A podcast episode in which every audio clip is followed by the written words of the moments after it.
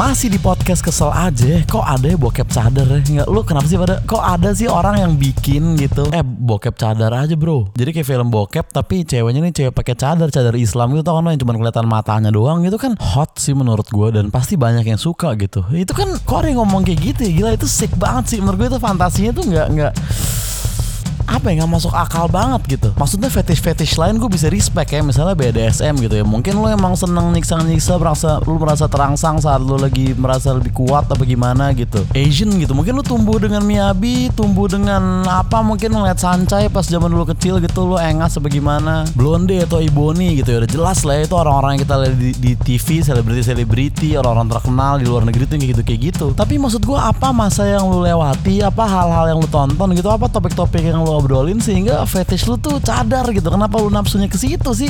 Lu ya nggak tahu lah ya. Gue juga nggak berani banyak komen sebenarnya di sini gitu lagi-lagi. Jadi ya bebas lah, terserah fantasi lu apa bro.